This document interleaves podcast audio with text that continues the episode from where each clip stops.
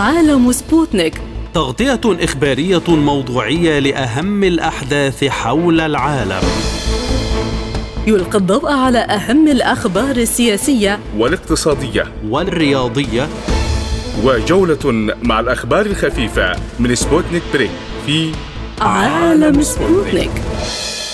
أهلا بكم مستمعينا الكرام في حلقة جديدة من عالم سبوتنيك. يسعد بصحبتكم في هذه الحلقة عبد الله حميد ونوران عطلة، والبداية مع أبرز العناوين.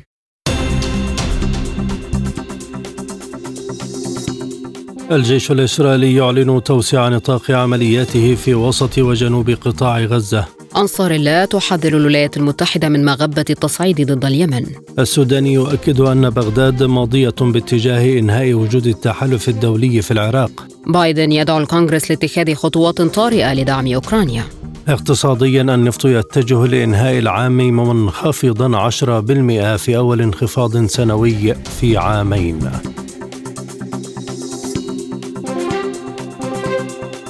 إلى التفاصيل. أعلن الجيش الإسرائيلي توسيع نطاق عملياته العسكرية في خان يونس جنوب قطاع غزة، حيث ضم لواء المظليين للقتال هناك، ما يرفع عدد الألوية المقاتلة إلى سبعة. وأعلن الجيش الإسرائيلي أن قواته بدأت هجوما لتدمير البنى التحتية للفصائل الفلسطينية في مدينة خان يونس. إلى ذلك أعلنت كتائب عز الدين القسام الجناح العسكري لحركة المقاومة الإسلامية حماس تنفيذ كمين شرق حي التفاح أدى إلى تدمير ناقلة جند وقتل عشرة جنود إسرائيليين، كما أكدت القسام استهداف عشرين آلية عسكرية خلال الساعات الثمان والأربعين الماضية. يأتي ذلك فيما تتواصل المواجهات العنيفة بين قوات الجيش الإسرائيلي والفصائل الفلسطينية في قطاع غزة. للمزيد ينضم إلينا الخبير العسكري العقيد محمد المقابلة من عمان. أهلا بك سيدي الكريم. ما الهدف العسكري وراء توسيع الجيش الإسرائيلي لعملياته وسط وجنوب قطاع غزة؟ يعني هو الكيان يعلن إعلانات كثيرة جدا أنه يريد توسيع العمليات، لكن ما هو مفهوم توسيع العمليات؟ توسيع العمليات من الناحية الجغرافية هو القطاع كله تحت العمليات، فلن يأتي بشيء جديد. توسيع العمليات بكمية النار كمية النار مكثفة منذ بداية القصف من خمسة وثمانين يوم، بزيادة الأهداف. غزة كلها أهدافها أطفال ونساء. إذن هذه مفاهيم هي تطلق في إطار الحرب النفسية لإدامة استمرار الحرب وإيجاد مبرر أمام الجمهور الإسرائيلي أن هناك يعني فرصة لتحقيق نتائج أو انتصارات. فهذه كلها في إطار الحرب النفسية، هي ماكينة القتل القائمة في القطاع كلها. قد قد يكون هناك في قصف مشدد على منطقة رفح، لأنها منطقة رفح لم تقصف كما قصف باقي القطاع لأغراض إقامة محور فيلادلفيا. غير ذلك هو عبارات يعني تباع وتشترى للوعي الإسرائيلي وليس لها حقيقة على الواقع. هل تنجح إسرائيل من خلال هذه التحركات العسكرية في التأثير على المفاوضات الدائرة حاليا لوقف إطلاق النار؟ أنا أنا ما أرى أن الإدارة الصهيونية الحالية بإدارة نتنياهو والمتطرفين عندهم إصرار لاستمرار هذه الحرب. هم لا يريدوا وقف إطلاق النار، هم يريدوا أن يستغلوا هذا الإجماع من قبل الجمهور الإسرائيلي ومن قبل الرأي العالمي لاستمرار في هذا الحرب لعلهم يحققوا أي نتيجة. وكلها هذه يعني بهدف إطالة أمد الحرب وليس لوقف العمليات، وهم في هذه المرحلة لن يوقفوا العمليات لأنهم لم يحققوا أي نتائج، ويريدوا أن يوهموا الإدارة الأمريكية أن هناك أمل بتحقيق نتائج لزيادة الإطار الزمني لهم، أما هي لن تسهم في إيقاف وقف النار. سيادة العقيد، هل الميدان لا زال في يد فصائل المقاومة على أرض الواقع برأيك؟ نعم، الإدارة والإرادة داخل ميدان العمليات هي بيد المقاومة تماما. هم الذين يديرون المعركة، هم الذين يحددون العمليات النوعية التي يقوم بها، هم الذين يجبرون العدو الصهيوني على الانسحاب من مناطق توغل بها لعدم قدرته على السيطرة وتثبت، هم الذين مرغوا بأنف العدو الصهيوني التراب بانسحاب لوجولاني وألوية النخبة الأخرى، هم الذين يحددون الأهداف التي يريدون قنصها. إذا كل الأمور في يد المقاومة، والعدو الصهيوني هو عبارة عن أرانب للصيد أمام المقاومة. على ماذا يمكن أن تراهن المقاومة في ظل توسيع إسرائيل لعملياتها في المناطق الجنوبية المأهولة بالسكان؟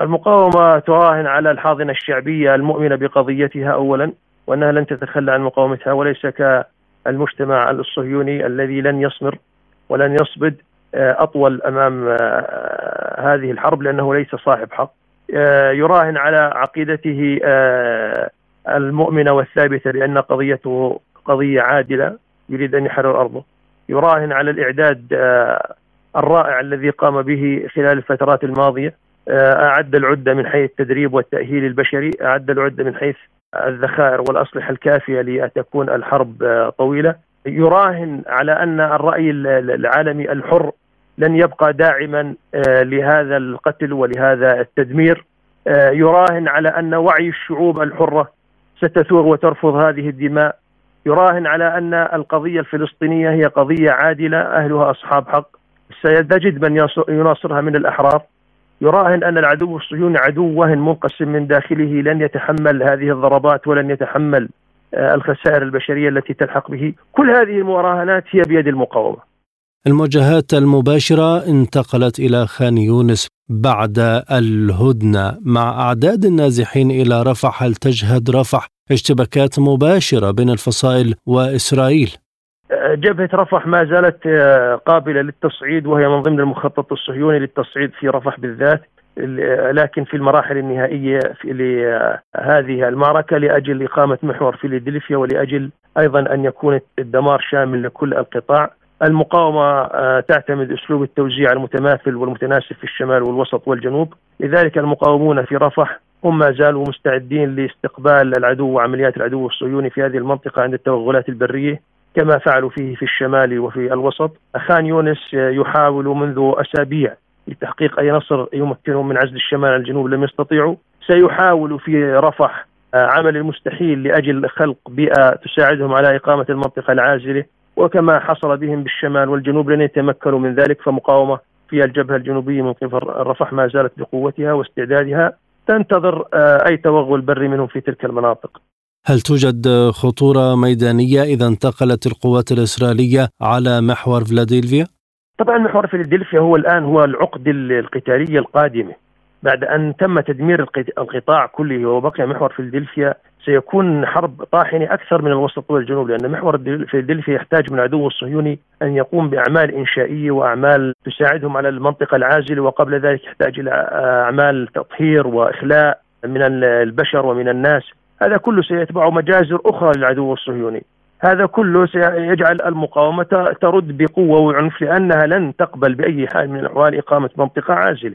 إقامة منطقة العازلة يعني القضاء على قطاع غزة من الناحية الجنوبية، لذلك ستكون معارك طاحنة هناك إذا أصر العدو الصهيوني للاستمرار في إقامة منطقة عازلة. لذلك هو لا يريد أن ينتقل إلى ما يسمى المرحلة الثالثة من الحرب، لأنه يتنبأ ما الذي سيحصل به عند الإعلان عن هذه المرحلة، لأنه إذا لم يستطع أن يحققها سيكون فشل جديد له أمام مجتمعه. لذلك هو يلتزم الصمت ويحاول حاليا التمهيد لتطهير المنطقة وتدمير المباني في الخط الأول وطرد المقاومة، و... ولربما يريد أن يستخدم هو اللاجئين كورقة في تلك المنطقة لتحقيق المنطقة العاجلة في منطقة محور فيلادلفيا. إلى أي مدى يمكن أن تنجح المباحثات التي تقودها مصر وقطر حاليا في التوصل لوقف دائم لإطلاق النار؟ فرصتها فرصتها ليست قوية، ضعيفة، لكن أنا أرى أنه الفرصة الوحيدة ستكون بيد الإدارة الأمريكية التي هي صاحبة القرار في إنهاء هذه الحرب. وأرى أن الإدارة الأمريكية لم تعد تتحمل جرائم نتنياهو وجرائم العدو الصهيوني، ولم تعد ولم تعد تتحمل ذلك الانعزال الذي تعيشه في داخلها وفي المستوى العالمي، حيث أن الإدارة الوحيدة التي بقيت فقط مع هذا المجرم وهذا الإجرام وهذا الإرهاب الصهيوني. لذلك هي لن تستطيع أن تصبر بأسباب داخلية من الانتخابات القادمة، من خوف من الانقلاب على بايدن وإدارته من قبل البيت الأبيض ذاته. لذلك الإدارة الأمريكية لم تعد تحتمل هذا الإرهاب نتنياهو، ستنهي هذه الحرب بقرار سياسي، وهي التي ترسل الرسائل من خلالها إلى قطر أو إلى مصر لتفاوض وإجبار الكيان الصهيوني للقبول بهذه الشروط. ما تريد أن تعطيه يعني إطار زمني لا يتجاوز أيام، يعني لا يتجاوز أيام. لم تعد تتحمل الإدارة الأمريكية. حذر المتحدث العسكري باسم جماعة أنصار الله اليمنية يحيى السريع حذر الولايات المتحدة من مغبة التصعيد ضد بلاده، كما حذر الدول التي تسعى واشنطن لتوريطها في حماية سفن العدو الإسرائيلي. وأكد أن القوات المسلحة اليمنية لن تتردد في اتخاذ كل ما يلزم في سبيل الدفاع والتصدي لأي عدوان ضمن واجباتها ومسؤولياتها الدينية والوطنية. وشدد سريع في بيان على أن القوات المسلحة اليمنية لن تتردد في اتخاذ كل ما يلزم في سبيل الدفاع والتصدي لأي عدوان ضمن واجباتها ومسؤولياتها الدينية والوطنية. وجدد سريع التأكيد على أن موقف اليمن تجاه القضية الفلسطينية وتجاه مظلومية الشعب الفلسطيني ثابت ومبدئي، ولن يتغير أو يتبدل مهما كانت التطورات ومهما بلغت التحديات. للمزيد من المتابعة ينضم إلينا من صنعاء توفيق الحميري، عضو اللجنة الثورية العليا لجماعة أنصار الله. بعد تحية، إلى أي مدى يمكن أن تلجأ واشنطن للتصعيد ضد اليمن لوقف هجمات الحوثيين على السفن؟ بسم الله الرحمن الرحيم، اللهم صل على سيدنا محمد وعلى آل سيدنا محمد. نحن منذ أن اتخذت قرارات القوات المسلحة بوتيرة تصعيدية تنفيذا لتوجيهات السيد القائد عبد الملك بدر الدين الحوثي يحفظه الله بشأن الوقوف مع أهلنا في فلسطين وضد كيان العدو الإسرائيلي، واتخذت أيضا العمليات العسكرية في البحر الأحمر بصوب طرف وحيد موجهة لهذه العمليات وتتعلق بكيان العدو الإسرائيلي وسفن المرتبطة بكيان العدو الإسرائيلي. وبالتالي هذا القرار كان واضح ويفترض الالتزام به من جميع من ليس لهم علاقة بالجرائم. نحن موقفنا موجه لمساندة إخوتنا في فلسطين، وعندما يقوم الأمريكان باعتراض تنفيذ القوات المسلحة لهذا القرار فهذا يعني أنهم يمارسون الإجرام على كيان على على إخوتنا في فلسطين، وبالتالي هذا الإجرام أصبح يماثل الإجرام الإسرائيلي.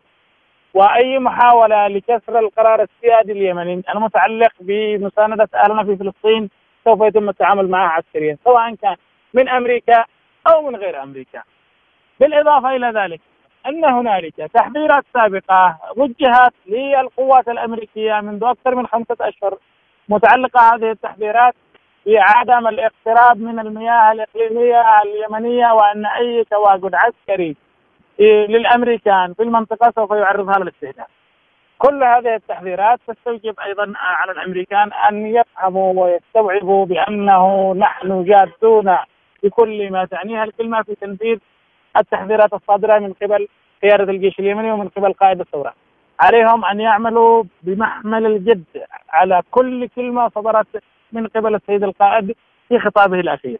والأحداث السابقة أكدت بأن القوات المسلحة اليمنية هي ذات جرأة في التنفيذ لتوجيهات السيد القائد بالحذافير، وليس لدينا ما نخشاه لا من الأمريكان ولا أيضا من المجتمع الدولي. اليوم الأمريكان أصبحوا خطر على الملاحة الدولية. التحذير الصادر يوم أمس أيضا للأمريكان بأن أي عملية تكرار للبلطجة أو للفوضى التي أحدثوها في البحر الأحمر في الأسبوع الماضي سوف يعرض أمريكا للاستهداف، لأن هذا يمثل استهداف للملاحة الدولية ولسلامة الملاحة الدولية. مسؤولية تأمين البحر الأحمر هي مسؤولية يمنية، وأيضا مسؤولية الدول المتشاطئة والمتشاطئة في البحر الأحمر، وليست مسؤولية أمريكية. الأمريكان ليسوا دولة في المنطقة وليسوا دولة في الإقليم حتى يأتي على بعد عشرات آلاف الأميال إلى منطقتنا ثم يزعم بأنه أتى لحماية وتأمين السفن أو تأمين المنطقة. هو الخطر الحقيقي المتواجد والمهدد لشعوب المنطقة ولدول المنطقة وللبحر الأحمر وللملاحة الدولية، ومسؤوليتنا حماية سواحلنا ومنافذنا البحرية، وقبل ذلك حماية الإخوة في فلسطين وشعبنا في فلسطين، ثم حماية الشعب اليمني والملاحة الدولية إذا ما تعرضت لأي أضرار سوف تضاف إلى مسؤوليتنا هذه المهمة. وتأمين البحر الأحمر هو مهمة الجيش اليمني بدرجة أساسية. نحن اتخذنا قرار واضح وصريح متعلق بسفن الكيان العدو الإسرائيلي مساندة لأهلنا في فلسطين. إذا أرادوا أن تهدأ المنطقة ويهدأ الوضع في البحر الأحمر، فعليهم أن يفتحوا المنافذ بأهلنا في غزة. وإن أرادوا أن يتطور أو تتوسع المعركة فقد ستكون جنت على نفسها أمريكا بنفسها. نحن ننتظر هذه المواجهة وهذه المعركة منذ سنوات، وليس لدينا أي مانع من أن نكون نواجه أمريكا بشكل مباشر بدلا من الوكلاء الذين يقاتلون لمدة أكثر من عشر سنوات إلى هذه اللحظة. كيف تستعد أنصار الله لأي تصعيد أمريكي محتمل ضدها؟ نحن جاهزون، وبيان القوات المسلحة يوم أمس والاجتماعات الصادرة الأخيرة التي حتى درست وتدارست مسؤولية وعملية ضرب القواعد الأمريكية على مستوى المنطقة وليس فقط التواجد العسكري الأمريكي الموجود في البحر الأحمر. إذا ما تورطت أمريكا في دخول في أي معركة لن يكون هنالك مراحل يمكن أن تسمى بمراحل تهدئة أو أن تقوم بضربة خاطفة ثم تبحث عن تهدئة. الدخول الأمريكي في مواجهة مع اليمنيين لن يتوقف إلا برحيل أمريكا من المنطقة، وهذا الكلام قد صدر من السيد القائد. وأيضا نحن معدون العدة العسكرية الكاملة لتنفيذ مثل هذا ال ال ال القرار ومثل هذا التوجه. على أمريكا أن تدرك جيدا بأن زمن الهيمنة مات، لأن الهيمنة الأمريكية قد ماتت لدى اليمنيين. نحن خسرنا الهيمنة الأمريكية منذ ما بعد الخامس والعشرين من أذار ألفين وخمسة عشر، ولكننا اليوم نميت الهيمنة الأمريكية في المنطقة إذا ما تحاولت أيضا أن أن تتواجد في أي شكل عسكري، فإنها ستكون قد حكمت على نفسها بالرحيل من المنطقة غير مأسوف عليها. هل الأوضاع في البحر الأحمر تتجه لمزيد من التصعيد بعد تحذير أنصار الله للدول المشتركة في القوى العسكرية لحماية البحر الأحمر؟ إلى هذه اللحظة ما تزال المحاولات الأمريكية لكسر القرار اليمني قائمة على مستوى الساعة، وما يزال هنالك إصرار وتنفيذ لهذا القرار بكل الخطافين. حاول الأمريكان على مدى أكثر من مئة محاولة لكسر هذا القرار من خلال تمرير السفن الصهيونية أو المتجهة إلى كيان العدو الصهيوني في خلال أكثر من سبعة وأربعين يوم، ولكن كل المحاولات الأمريكية باءت بالفشل نتيجة لدقة المعلومات الاستخباراتية والمعلوماتية على المستوى البحري والقوات البحرية اليمنية، بالإضافة إلى أيضا صرامة وصلابة الجهاز المنفذ من خلال القوات المسلحة وخبر السواحل والقوات البحرية لتوجيهات السيد القائد بمنع وحظر السفن الإسرائيلية والمتجهة إلى الأراضي المحتلة في فلسطين. إلى أي مدى يمكن أن يتوسع هذا الصراع ليشمل دول أخرى؟ نحن ندعو كافة الدول سواء المتواجدة في المنطقة أو تلك التي تجلبها أمريكا كشتات آفاق إلى منطقتنا بألا يتورطوا مع الأمريكان. السفن التي عبرت منذ يوم أو منذ الساعة التي اتخذ فيها قرار القوات المسلحة إلى صباح يومنا هذا ثلاثة آلاف ومئة وواحد وعشرين سفينة عبرت باتجاه قناة السويس، وكلها آمنة، لم تتعرض هذه السفن إلى خطأ واحد من قبل القوات المسلحة باستثناء السفن التي كانت متجهة أو مرتبطة بكيان العدو الإسرائيلي تم التعامل معها بما يجب. وبالتالي نحن لا نمثل أي خطر على أي دولة في العالم باستثناء كيان العدو الإسرائيلي. هذا يجب على العالم أن يستوعبه، ويجب على أي دولة أن تتورط مع الأمريكان أن تدرك جيدا بأن مصالحها ستستهدف وأنها سوف تضم إلى اللائحة أو قائمة الحظر المفروضة على كيان العدو الإسرائيلي من خلال السفن ومن خلال المصالح. هنالك ستة عشر قاعدة عسكرية متواجدة في جيبوتي منذ قبل طوفان الأقصى، ولم تعرض حتى تلك القواعد العسكرية لأي استهداف، رغم أنها جميعها للدول المصادقة والمطبعة مع كيان العدو الإسرائيلي. ولكن نحن وجهنا بوصلة الاستهداف وبوصلة المساندة لأهلها في فلسطين والاستهداف لكيان العدو الصهيوني.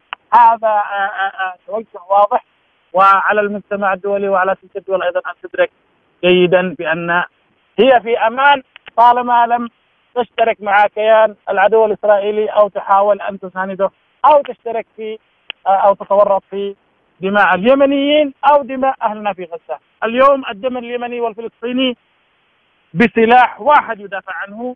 اليوم السيادة اليمنية مرتبطة بسلامة المواطن الفلسطيني، بسلامة أهلنا في فلسطين وأهلنا في غزة. قال رئيس الوزراء العراقي محمد شياع السوداني إن بلاده ماضية باتجاه إنهاء وجود التحالف الدولي ضد تنظيم داعش في البلاد، وذلك بعد أيام من ضربات أمريكية استهدفت مواقع عراقية. وأضاف خلال مؤتمر صحفي مع نظيره الإسباني بيدرو سانشيز أن الحكومة العراقية في طور إعادة ترتيب العلاقة في ظل قوات عراقية متمكنة، مؤكدا أنها ماضية باتجاه إنهاء وجود قوات التحالف الدولي في العراق. وأكد على أهمية الالتزام بالتفويض القانوني الممنوح من الحكومات العراقية السابقة لهذا الوجود الذي يجب أن يكون ضمن إطار الدعم للقوات الأمنية في مجالات التدريب، وألا يتجاوز حد القيام بأعمال عسكرية كونها تمثل مساسا بالسيادة العراقية، وهو أمر مرفوض. للمزيد من المتابعة ينضم إلينا من العراق الخبير الأمني والاستراتيجي فاضل أبو رغيف. بعد التحية، ما دلالة تصريحات السوداني وما أهمية توقيتها؟ يعني أعتقد أن التصريح السوداني يعني هو لا يعني فيه الإنهاء الكلي بقدر ما الترشيق والتعديل والاستغناء عن يعني فائض الحاجة. العراق بات الآن يتمكن من أن يدير دفته الأمنية بأجهزته الأمنية، يمتلك جهاز استخباري مخابراتي أمني رصين متين، يمتلك قوات تعبوية ميدانية، يمتلك جهاز مكافحة الإرهاب الذي مرس وخبر حرب المباني المشيدة وحرب الكر والفر وحرب المدن، يمتلك شرطة اتحادية ورد سريع، يمتلك عديد من القوات قادرة على درء المخاطر المتبقية من ارتدادات ما تبقى من دولة التمكين الداعشية. يعني أعتقد وسط ارتفاع الأصوات المعارضة لكثافة عديد المستشارين الأمريكان وتواجد قوات التحالف، بات هذا الأمر يؤرق المنطقة ويؤرق العراق ويؤرق المكونات العراقية في العراق. لذلك هو إنما هي عملية رياكشن، استجابة من قبل القائد العام لهذا الأمر بما ينسجم والحفاظ على كينونة وعلى يعني قوة ورصانة الوضع الأمني والمشهد الذي يخص الأمن القومي العراقي. إلى أي مدى يمكن أن تتمكن بغداد في إعادة ترتيب العلاقة مع التحالف الدولي بقيادة واشنطن كما أكد السوداني؟ أعتقد أن هذه العلاقة علاقة متينة وهي تمتاز بالمرونة العالية، وأعتقد أن هناك تبادلا للمعلومات وتبادلا للدعم والتعاون من جهتي التحالف وبغداد، وأعتقد أنها لن يعني لا أعتقد أن هناك كسر للعظم سيكون بعد هذا التصريح. كيف يؤثر ذلك على العلاقات الأمريكية العراقية؟ يعني يعني نتحدث عن العلاقات الأمنية، العلاقات السياسية والعلاقات الصناعية والعلاقات التجارية والاقتصادية بين الجانب العراقي والأمريكي.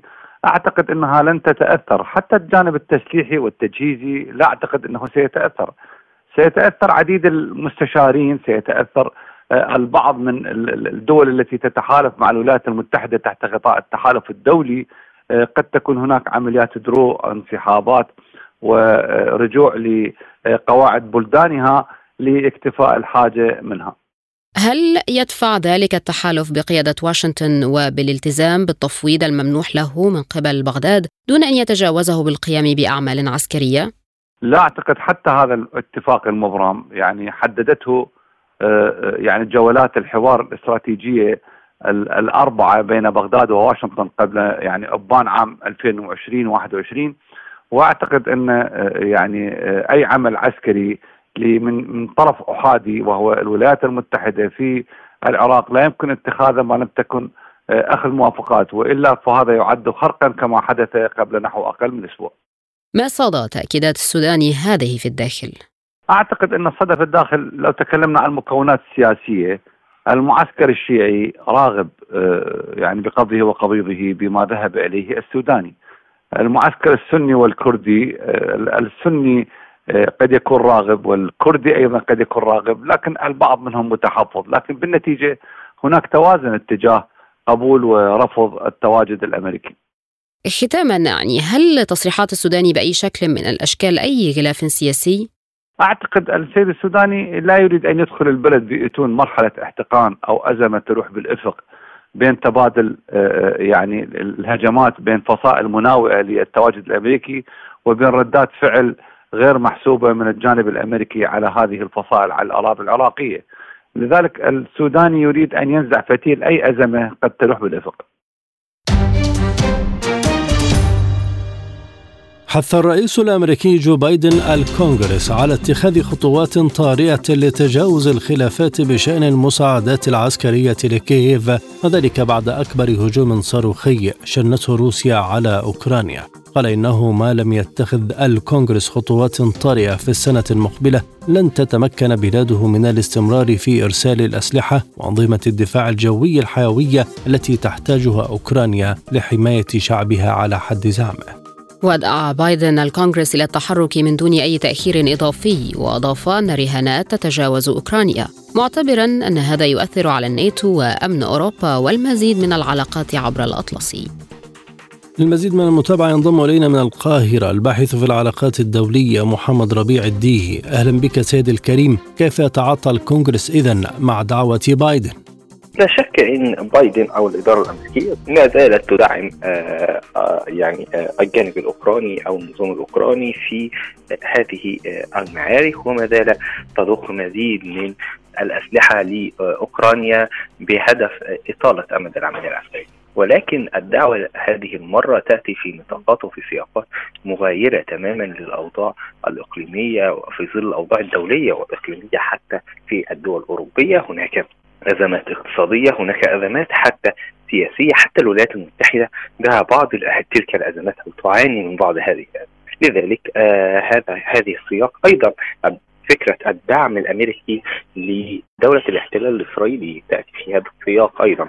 الدعوة هذه المرة سيكون معها نوع من التعاطي، ولكن ليس كما يحدث كل مرة، سيكون هذا التعاطي بطيء للغاية لأن الإدارة الأمريكية لديها انشغالات والتزامات أخرى، خاصة في ظل دعمها المستمر لدولة الاحتلال الإسرائيلي وتقديم آه كما أشار بايدن أو كما تحدث بايدن في وقت سابق بأنه هناك دعم لا محدود لدولة الاحتلال الإسرائيلي نظير أعمالها في قطاع غزة.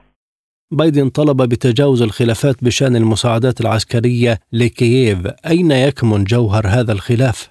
جوهر الخلاف يكمن في أن هناك دعم مقدم لأوكرانيا، وهذا الدعم لم يؤتي ثماره حتى الآن، ما زال هناك دعم بصورة كبيرة، وهذا حتى هذه الأمر حتى هذه اللحظة لم تحقق أوكرانيا في الواقع يعني إنجازات أو انتصارات حقيقية على أرض الواقع. ما زالت هناك تقهقر، هناك فساد كبير في الإدارة الأوكرانية، هناك أموال دفعت وهناك معونات قدمت لأوكرانيا وتم بسبب فساد لم تصل أوكرانيا ولكن اتخذها المسؤولين الأوكرانيين. هناك أزمة كبيرة جدا في هذا الشأن. أيضا الخلاف أو فكرة الولايات المتحدة الأمريكية التي أو في الداخل الأمريكي واقتراب السباق على الانتخابات، والناخب الأمريكي الذي يرى أنه ليس له ناقة أو جمل وليس للولايات المتحدة ناقة أصلا في أن تدخل مثل هذا الصراع وأن تدعم هذا الصراع وأن تطيل أمد هذا الصراع بصورة أو بصورة. مع هذا الخلاف داخل الكونغرس، هل باتت الإدارة الأمريكية عاجزة عن مواصلة تقديم الدعم لأوكرانيا بالإضافة إلى انخراطها في الحرب الإسرائيلية على غزة؟ ليست عاجزة كما نتوقع أو كما يتحدث البعض، لكن سيكون هناك دعم ولكن ليس بالصورة التي سوق أو قدم في وقت سابق. هذا الدعم سيقل أو ربما يندر عما كان في وقت سابق وسيتراجع كثيرا خلال الفترة القادمة، خاصة في ظل الحديث عن احتمال وجود مفاوضات سلام أو محادثات بشأن إيقاف هذه الحرب التي طالت نتائجها العالم أجمع والتي تضرر منها المجتمع الدولي بصورة كبيرة، خاصة على الصعيد الاقتصادي والسياسي والأمني. إلى أين تتجه الأوضاع العسكرية برأيك على الأرض بعد أكبر هجوم صاروخي روسي على أوكرانيا؟ ما زالت يعني لا يمكن لنا أن نتحدث على أين تتجه الأوضاع، ولكن يمكننا الحديث على أن هناك إنجازات حقيقية وتقدم حقيقي لروسيا في أرض الواقع وفي معارك التي تدور في أوكرانيا، وما بالك روسيا يعني تحقق أهدافها المنشودة بشأن العملية العسكرية التي حدثتها والتي أطلقتها منذ العام الماضي. هل يتجه الغرب في النهاية للضغط على أوكرانيا للجلوس على مائدة التفاوض؟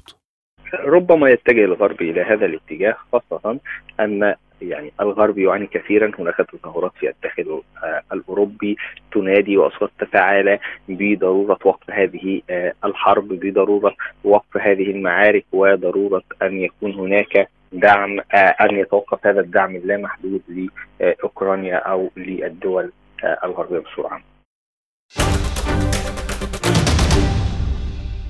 تتجه أسعار النفط لنهاية عام ألفين وثلاثة وعشرين متراجعة بنحو عشرة بالمئة لتسجل أول انخفاض سنوي في عامين، بعدما تسببت المخاوف الجيوسياسية وتخفيضات الإنتاج والتدابير العالمية لكبح التضخم في تقلبات حادة بالأسعار. وارتفعت الأسعار نسبيا بعد انخفاضها في اليوم السابق مع استعداد مزيد من شركات الشحن لعبور البحر الأحمر، في وقت علقت شركات كبرى استخدام هذا المسار بعد أن بدأت جماعة الحوثي اليمنية في استهداف السفن. وبهذا يتجه الخمان القياسيان لإنهاء العام عند أدنى مستوى منذ ألفين وعشرين، عندما قوضت جائحة كورونا كوفيد تسعة عشر الطلب وأدت لانخفاض الأسعار. للمزيد من المتابعة ينضم إلينا من بيروت الخبير الاقتصادي دكتور بلال علامة. بعد التحية، ما أسباب انخفاض أسعار النفط في عام ألفين وثلاثة وعشرين؟ مع مع نهاية العام ألفين وثلاثة وعشرين الذي شهد تناقضات هائلة على مستوى العوامل الاقتصادية والمالية، ورغم الحرب الدائرة على أرض فلسطين وفي قطاع غزة والحرب الأوكرانية الروسية، خلاف كل التوقعات التي كانت تشير إلى أن أسعار النفط يجب أن ترتفع، تراجع سعر النفط واستمر في التراجع حتى وصل في مع نهاية العام ألفين وثلاثة وعشرين إلى إلى تراجع يعتبر قياسي نسبة للأسعار التي كانت رائجة في الأعوام السابقة. هذا الموضوع يعود سببه إلى أن الولايات المتحدة الأمريكية خزنت كثيرا من النفط ورغبة في توفير الاستهلاك لديها، خاصة أنها كانت تتوقع أن تتأثر عمليات إنتاج النفط وتوريد النفط للعالم، وبالتالي فالأسعار سوف ترتفع. إضافة إلى شيء آخر، أن دول الأوبك بلس أخذت مسارا يتعلق بمنع ارتفاع سعر النفط، وبالتالي فهي أبقت على على إنتاج النفط وتوريد النفط بالشكل الممكن والمتناسب مع ما يحصل في العالم. هذا الموضوع ساهم في تراجع أسعار النفط، إضافة إلى أن هناك عامل وهو يبدو أن تراجع الاستهلاك في العالم نتيجة لجوء كثير من دول العالم إلى الطاقة البديلة والطاقة المستدامة التي وفرت كثيرا من استهلاكات النفط. فهذا الموضوع برمته أو بمجموعه ساهم في عدم ارتفاع سعر النفط، وبالتالي رويدا رويدا في تراجع السعر حتى وصل إلى ما وصل إليه مع أيامنا هذه أو مع نهاية العام ألفين وثلاثة وعشرين. ما هي التوقعات بالنسبة للأسعار في العام الجديد في ظل التوترات التي تشهدها الممرات البحرية؟ أه لا أعتقد أن التوترات التي تشهدها الممرات البحرية ممكن أن تساهم في ارتفاع سعر النفط، لأن ما يحصل الآن هو محدد الهدف والاتجاه باتجاه كل الإمدادات أو الشحنات التي ترسل إلى الكيان الإسرائيلي، وبالتالي باقي العمليات ستبقى مستمرة. وقد صدر تصاريح كثيرة من الدول المعنية ومن اليمن ومن يتولى عملية ضبط الشحنات في الممرات البحرية بأنها لن تطال أي شحنة خارج إطار التوجه إلى الكيان الإسرائيلي، وبالتالي ستستمر عملية إنتاج وتوريد النفط بالشكل الطبيعي، حتى ولو لجأت بعض الشركات إلى التحول إلى مسارات أخرى، وتحديدا إلى مضيق مضيق جبل طارق أو أو غيره، فهي ستستمر، سترتفع الكلفة قليلا، ولكن ستبقى التوريد سيبقى التوريد مستمرا والإنتاج كما هو. وبالتالي لا أتوقع أن يشهد سعر النفط ارتفاعا في ظل تراجع الطلب على على النفط كما ذكرت سابقا، بسبب اللجوء إلى الطاقة البديلة أو الطاقة المستدامة، التي كثير من دول العالم أمنت لنفسها مصادر لهذه الطاقة.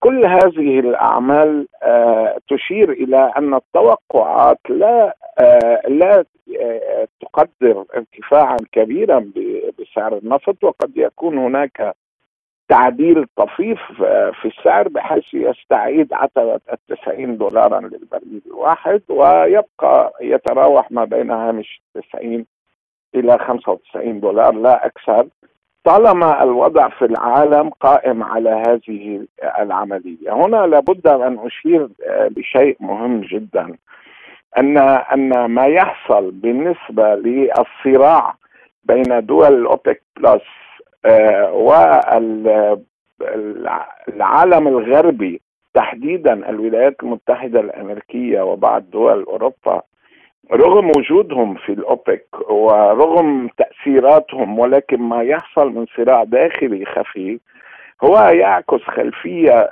اقتصادية، ولا يريدون باقي الدول أن يرتفع سعر النفط، وبالتالي فلهم يبدو أنهم أصبحوا مؤثرين جدا باقي الدول، وأقصد دول الشرق الأوسط وإيران وروسيا وغيره، لهم تأثير كبير على فرض إيقاع وضبط لسعر النفط. وبالتالي أنا لا أعتقد أنهم سيسمحون بارتفاع سعر النفط أكثر مما يقدر له أن يكون، وذكرت أنه ما بين بحدود التسعين دولار للبرميل الواحد. هناك تقارير أفادت بتراجع إمدادات النفط والغاز في أكتوبر الماضي نحو فاصل ثلاثة من عشرة بالمئة، ما أسباب ذلك؟ أسباب ذلك أن من الطبيعي أن أن ما يحصل في العالم من يعني توترات وحروب واضطرابات ستؤثر في لحظات معينة أو في أوقات معينة على تراجع إنتاج النفط والإمدادات، ولكن بالمقلب الآخر آه لابد من الأخذ بعين الاعتبار أن العالم بدأ يجد بدائل للنفط من إنتاجات تتعلق بالطاقة البديلة، وبالتالي هذه هذا التراجع لن يؤثر مباشرة على الاستهلاك، وقد يؤثر على الاستعمال والاستهلاك كضرورة فورية، ولكن قد يؤثر على المدى البعيد في حال استمر لفترات طويلة، وهذا ما لم يحصل حتى الآن، ولا أعتقد أنه سيحصل حتى ولو حصل اضطرابات معينة في أوقات معينة تساهم في انخفاض الإنتاج. ما تأثير ذلك على حركة الاقتصاد العالمي؟ آه من المؤكد أن ما زال الاقتصاد العالمي بشكل عام يرتكز بنسبة كبيرة على إنتاجات وإمدادات الطاقة، وتحديدا من النفط ومشتقاتها، ولكن بالمقلب الآخر نجد أن أن كثير من الدول بدأت استعمال الطاقة البديلة وحركت اقتصادياتها من خلال الطاقة البديلة والمستدامة، وبالتالي إذا لم يحصل تعطل أو اضطراب على مستوى سوق النفط لفترات طويلة، لا أعتقد أنه سيساهم ب إصابة الاقتصاد العالمي بأي خلل أو أي تعديل مباشر.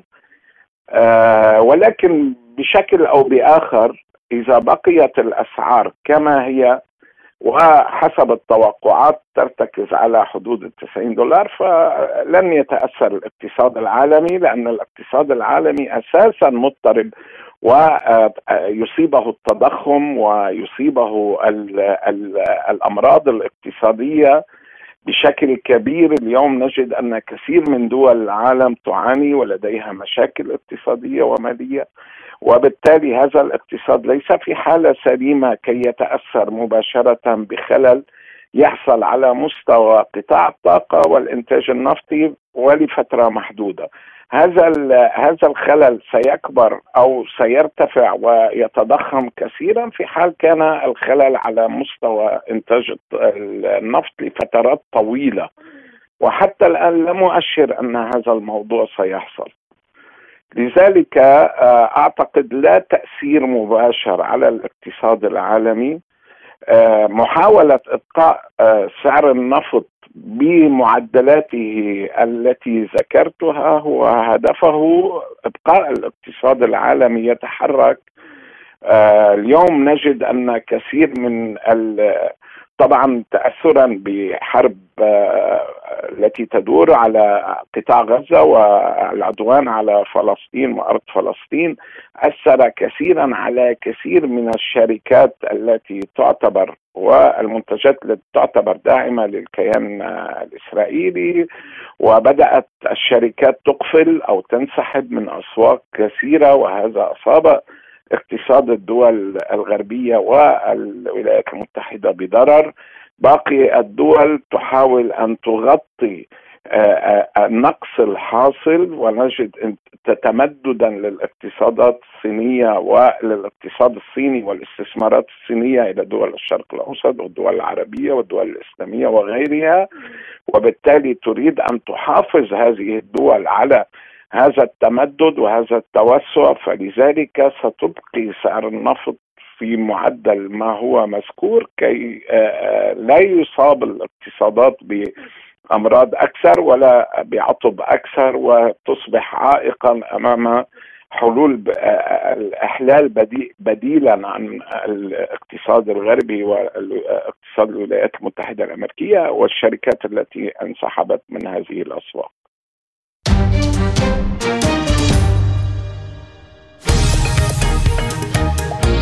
عالم سبوتنيك يغطي جميع الأحداث السياسية والاقتصادية والرياضية حول العالم. على مدار ساعة تتابعون عالم سبوتنيك مع أهم خبراء التحليل السياسي والاقتصادي. نقترب معكم في متابعة دقيقة من القضايا السياسية والاقتصادية، كما نستعرض أهم الأخبار الرياضية والفنية والبيئية. انتظروا عالم سبوتنيك أيام الجمعة والسبت والأحد من كل أسبوع. ملفات ساخنة، برنامج يسلط الضوء على أهم القضايا الحرجة في العالم. في ملفات ساخنة نستعرض القضايا مع جميع الأطراف ومن كل الزوايا لاستجلاء الحقيقة. ملفات ساخنة يستضيف أهم الخبراء وأجرأ الضيوف. تابعوا ملفات ساخنة مع راديو سبوتنيك أيام السبت والثلاثاء والخميس من كل أسبوع. هذه وقفة مع الأخبار حول العالم. أعلنت وزارة الدفاع الروسية في ملخص لمسار العملية الخاصة أن القوات الروسية نفذت أكثر من خمسين ضربة على المنشآت العسكرية للقوات المسلحة الأوكرانية، بما في ذلك المطارات والترسانة العسكرية. أوضحت في بيانها أنه في الفترة من الثالث والعشرين من ديسمبر وحتى التاسع والعشرين من الشهر ذاته نفذت القوات المسلحة الروسية خمسين ضربة ضخمة بأسلحة دقيقة وطائرات من دون طيار على أهداف المجمع الصناعي العسكري والبنية التحتية للمطارات العسكرية والترسانات، وكذلك مواقع التخزين، ذخيرة المدفعية والقوارب المسيرة والأسلحة والوقود للمعدات العسكرية. أشارت الدفاع إلى أن الجيش هاجم مواقع ووحدات للقوات المسلحة الأوكرانية وتشكيلات القوميين والمرتزقة الأجانب. صرح مندوب روسيا الدائم لدى الأمم المتحدة فاسيلي نيبينزيا بأن خطط نظام كييف العسكرية فشلت فشلا ذريعا، داعيا الدول الغربية الداعمة للنظام إلى الاستعداد لسماع أخبار سيئة قريبا. وقال نيبينزيا خلال جلسة في مجلس الأمن الدولي إن على أعداء روسيا توقع أسوأ الأخبار بالنسبة لهم وعلى عملائهم الأوكرانيين في المستقبل القريب، بغض النظر عما إذا كانت هناك حزم مساعدات جديدة أم لا. وأضاف أن أوكرانيا لا تمتلك الموارد التي تجعلها قادرة على السيطرة على الوضع على خط التماس العسكري. أفادت وسائل إعلام إسرائيلية بأن الحكومة الإسرائيلية تبحث مقترحا قطريا لتبادل الأسرى بين إسرائيل وحركة حماس. وقالت القناة الثانية عشرة الإسرائيلية أن مجلس الحرب الإسرائيلي بحث في الأمس مقترحا قطريا لتبادل الأسرى بين إسرائيل وحماس، موضحة أن المقترح القطري ينص على الإفراج عن أربعين إلى خمسين أسيرا إسرائيليا مقابل وقف إطلاق نار يمتد لشهر كامل. وذكرت القناة أن هناك مرحلة ثانية تبدو أكثر تعقيدا ولم يكشف عن تفاصيلها بعد، لكنها تتضمن بحسب التقديرات دعوة لتسوية انسحاب إسرائيل من قطاع غزة. قال وزير العمل اللبناني مصطفى بيرم إن كلمة الفصل بين بلاده وإسرائيل تبقى للميدان، مؤكداً على أن بلاده مستعدة لخوض أي حرب قد تفرض عليها. وأضاف أنه من حق بلاده أن ترد على أي عدوان، مؤكداً أن لبنان لا تعتدي على أحد، لكنها مستعدة للرد على أي اعتداء تتعرض له وأي حرب تفرض عليها. وعن مطالبة إسرائيل بتنفيذ قرار مجلس الأمن الدولي رقم ألف وسبعمائة وواحد بإقامة منطقة منزوعة السلاح على الحدود مع لبنان، أشار بيرم إلى أن الكلام مرفوض. كشف الباشا محمد الطبيق مستشار قائد قوات الدعم السريع في السودان عن أن الهيئة الحكومية لتنمية دول شرق إفريقيا إيجاد أرجأت اللقاء بين قائد قوات الدعم السريع وقائد الجيش بسبب طلب الدعم السريع حضور كل رؤساء دول المنظمة. وقال القيادي السوداني أن طلب قوات الدعم السريع بحضور كل رؤساء الدول الأعضاء في إيجاد جاء ليكون هناك التزام واضح من قائد الجيش أمام المجتمع الدولي. وشدد طبيق على حرص قوات الدعم السريع على وضع التزامات واضحة غير قابلة للتراجع، متهما قائد الجيش بأنه لم يلتزم بما تم الاتفاق عليه في منبر جدة، وظل يناور تكتيكيا من أجل كسب مزيد من الوقت بحسب تعبيره. تخطت إدارة بايدن الكونجرس للمرة الثانية هذا الشهر للموافقة على صفقة بيع أسلحة طارئة لإسرائيل التي لا زالت تواصل حربها على قطاع غزة في ظل انتقادات دولية متزايدة. وقالت وزارة الخارجية الأمريكية إن وزير الخارجية أنتوني بلينكين أبلغ الكونغرس بأنه اتخذ قراراً طارئاً ثانياً يسمح ببيع أسلحة بقيمة مئة وسبعة وأربعين مليون ونصف دولار، تتضمن صمامات ومفجرات وقذائف عيار مئة وخمسة وخمسين مليمتر لإسرائيل. وأضافت أنه نظراً لضرورة الاحتياجات الدفاعية لإسرائيل، أبلغ الوزير الكونغرس بأنه مارس سلطته المفوضة لتحديد حالة الطوارئ القائمة التي تتطلب الموافقة الفورية على الصفقة.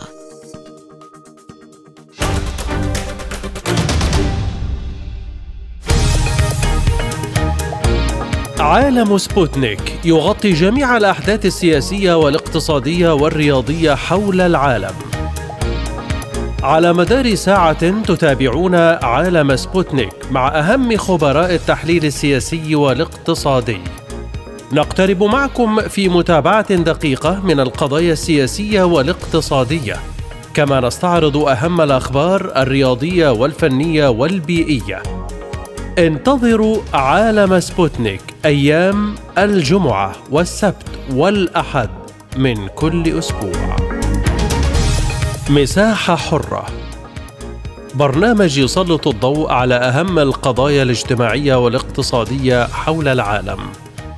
في مساحة حرة تنوع في الآراء وثراء في النقاش. مساحة حرة يأتيكم عبر راديو سبوتنيك الاثنين والخميس من كل أسبوع. مستمرون معكم في عالم سبوتنيك، هذه تذكرة بأهم العناوين.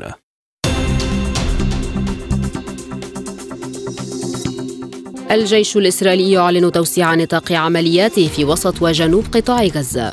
أنصار الله تحذر الولايات المتحدة من مغبة التصعيد ضد اليمن. السوداني يؤكد أن بغداد ماضية باتجاه إنهاء وجود التحالف الدولي في العراق. بايدن يدعو الكونجرس لاتخاذ خطوات طارئة لدعم أوكرانيا. اقتصادياً، النفط يتجه لإنهاء العام منخفضاً عشرة بالمئة في أول انخفاض سنوي في عامين.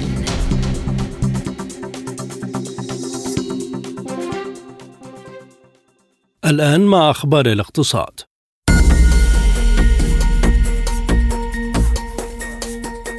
واصلت العملة الروسية ارتفاعها عندما تم تداول الدولار دون مستوى تسعة وثمانين روبل، وذلك للمرة الأولى منذ نهاية نوفمبر تشرين الثاني الماضي. انخفض سعر صرف اليورو بواقع واحد فاصل سبعة روبل إلى ثمانية وتسعين فاصل خمسة وخمسين روبل لأول مرة منذ العشرين من ديسمبر الماضي، بينما تراجع سعر صرف اليوان بواقع تسعة كوبيكات إلى اثني عشر روبل واحد وخمسين كوبيك. أفادت وكالة ستاندرد أند بورز جلوبال بأن مؤشر مديري المشتريات بي ام اي في قطاع الصناعات التحويلية في روسيا ارتفع في ديسمبر كانون الأول الجاري إلى أربعة وخمسين فاصل ستة نقطة، ويعد هذا النمو الأسرع منذ يناير كانون الثاني ألفين وسبعة عشر. وأشارت الوكالة إلى أن المؤشر صعد الشهر الجاري إلى أربعة وخمسين فاصل ستة نقاط من ثلاثة وخمسين فاصل ثمانية تم تسجيلها في نوفمبر ألفين وثلاثة وعشرين. وشددت ستاندرد أند بورز جلوبال على أن ارتفاع المؤشر في شهر ديسمبر كانون الأول ألفين وثلاثة وعشرين يعد دليلاً على وجود تحسن كبير في قطاع التصنيع، وتشير نتيجة المؤشر فوق خمسين نقطة إلى زيادة في النشاط التجاري، وتحت هذا المستوى إلى انخفاض خمسين نقطة، المستوى الذي يفصل النمو عن الانكماش.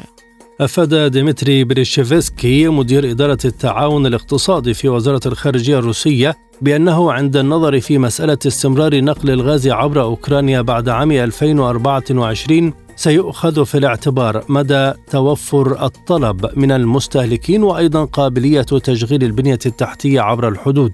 وأعرب في تصريحات لوكالة سبوتنيك عن اعتقاده أن هذا هو المنطق الذي سيتم الاسترشاد به عند النظر في مسألة استمرار إمداد أوكرانيا بالغاز، وأشار إلى أن كييف أبدت عدم اهتمامها بتمديد العقد. أفاد البنك المركزي التونسي بأن احتياطي البلاد من العملة الصعبة ارتفع إلى ما يعادل ستة وعشرين مليون دينار، أي ما يغطي مئة وثمانية عشر يوم توريد. ونقلت قناة نسمة عن البنك المركزي التونسي بيانات أوضح فيها أن احتياطي العملة الصعبة لدى تونس كان مئة يوم توريد خلال الفترة نفسها من سنة ألفين واثنين وعشرين. وأضاف المركزي التونسي أن سعر صرف الدولار الأمريكي بلغ ثلاثة دينارات، فيما بلغ سعر صرف اليورو ثلاثة دينارات فاصل ثلاثمائة أو ثلاثة آلاف وتسعمائة وستين دينار، وذلك بتاريخ السابع والعشرين من ديسمبر كانون الأول الجاري، فيما بلغ الحجم الإجمالي لإعادة التمويل نحو خمسة عشر مليون دينار، وتضمن حاصل الحساب الجاري للخزينة مبلغ ثمانمائة وعشرة ملايين دينار.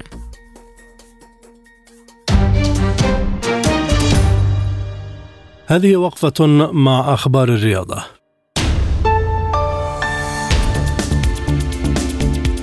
أعلن نادي ريال مدريد الإسباني عن تجديد عقد مدربه الإيطالي كارلو أنشيلوتي حتى عام ألفين وستة وعشرين المقبل، لينهي بذلك التكهنات التي أثيرت حول مستقبله في الفترة الأخيرة.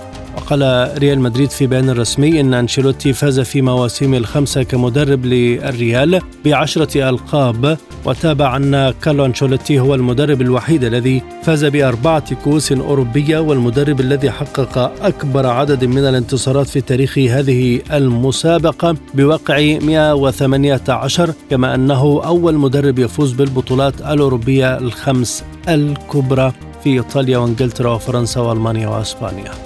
تعثر نابولي الإيطالي حامل اللقب مجددا بعد تعادله سلبيا أمام ضيفي مونزا في افتتاح منافسات المرحلة الثامنة عشرة من الدور الإيطالي لكرة القدم.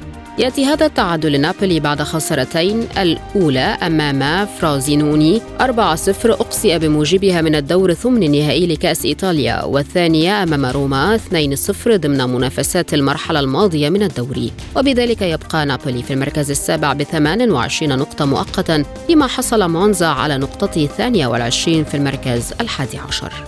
قالت محطة ان تي في التركية إن نهائي كأس السوبر المحلي الذي كان من المقرر أن يجمع بين جالاتاسراي وفنربخشة في السعودية ألغي بعد خلاف بين الناديين وسلطات السعودية. وكشف موقع كورة أنه تقرر إلغاء المباراة التي كان من المقرر أن تنطلق الجمعة على ملعب الأول بارك في مدينة الرياض قبل لحظات من بدايتها، ذلك بسبب رفض الفريقين التركيين الامتثال لتعليمات الاتحاد السعودي لكرة القدم بعدم إظهار أي شعارات سياسية. أعلنت وزارة الرياضة السعودية عن استضافة المملكة لبطولة كأس السوبر الإيطالي للمرة الرابعة خلال الفترة من الثامن عشر وحتى الثاني والعشرين من يناير كانون الثاني ألفين وأربعة وعشرين بمشاركة أربعة أندية وهي إنتر ميلان، نابولي، لاتسيو، إضافة إلى فيورنتينا. وبحسب بيان الوزارة يحتضن ملعب الأول بارك في مدينة الرياض مواجهات البطولة التي ستقام بنظام خروج المغلوب، ويلتقي في المواجهة الأولى فريقا نابولي فيورنتينا مساء الخميس الثامن عشر من يناير على أن يواجه فريق إنتر ميلان حامل لقب النسخة الماضية نظيره لاتسيو في اليوم التالي.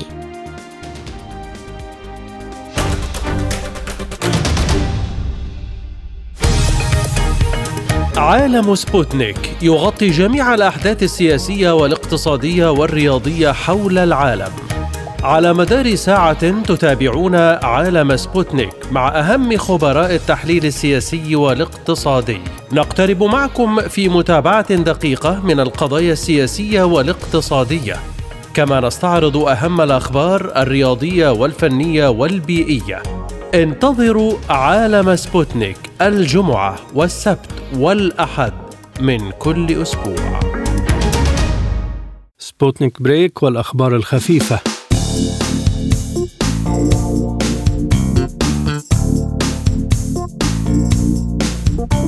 تنبأت دراسة حديثة بمستقبل مفزع لكوكب الأرض، حيث رجحت أنه لن يكون صالحا للسكن بالنسبة لمعظم الثدييات في غضون حوالي مئتين وخمسين مليون سنة، مما يمثل تهديدا بالانقراض الجماعي يشبه ذلك الذي حل بالديناصورات. ونقل موقع جامعة بريستول عن القائمين على هذه الدراسة تأكيدهم بأن الظروف المناخية للأرض ستتفاقم إلى درجة قصوى عندما تتحد قارات العالم لتشكيل قارة عظمى واحدة، مما يخلق بيئة قاحلة ويصعب العيش فيها. تنبأ الباحثون بارتفاع درجة الحرارة لتبلغ درجات قياسية لا يمكن تحملها، ما سينتج عنه انزلاقات للألواح التكتونية التي تؤدي بدورها إلى تكوين القارة العملاقة. أزيح الستار مؤخرا عن تمثال يبلغ ارتفاعه أكثر من ستة أمتار تكريما للمغنية الكولومبية شاكيرا في مسقط رأسها برانكويلا بكولومبيا. ونشرت الفنانة الفائزة بجائزة غرامي عبر حسابها على إنستغرام مجموعة صور تتضمن والديها وإخوتها مع عمدة بارانكويلا في موقع التمثال الجديد في مسقط رأسها في بارانكيا بكولومبيا.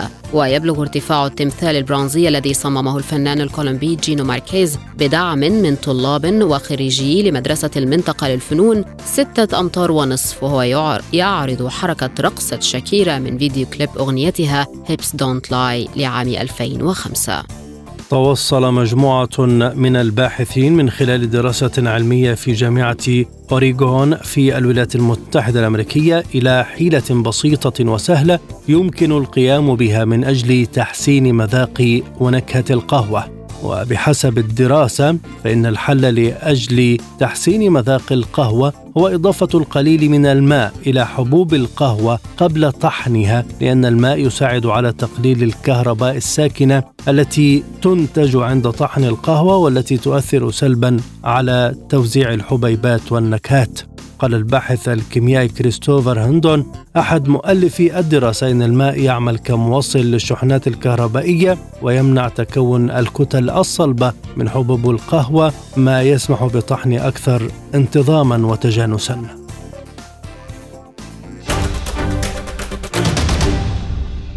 في الختام مستمعينا إليكم تذكرة بأهم ما جاء في عالم سبوتنيك من موضوعات.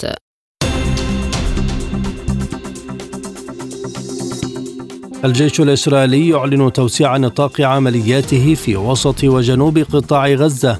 أنصار الله تحذر الولايات المتحدة من مغبة التصعيد ضد اليمن. السوداني يؤكد أن بغداد ماضية باتجاه إنهاء وجود التحالف الدولي في العراق. بايدن يدعو الكونجرس لاتخاذ خطوات طارئة لدعم أوكرانيا. اقتصادياً، النفط يتجه لإنهاء العام منخفضاً عشرة بالمئة في أول انخفاض سنوي في عامين.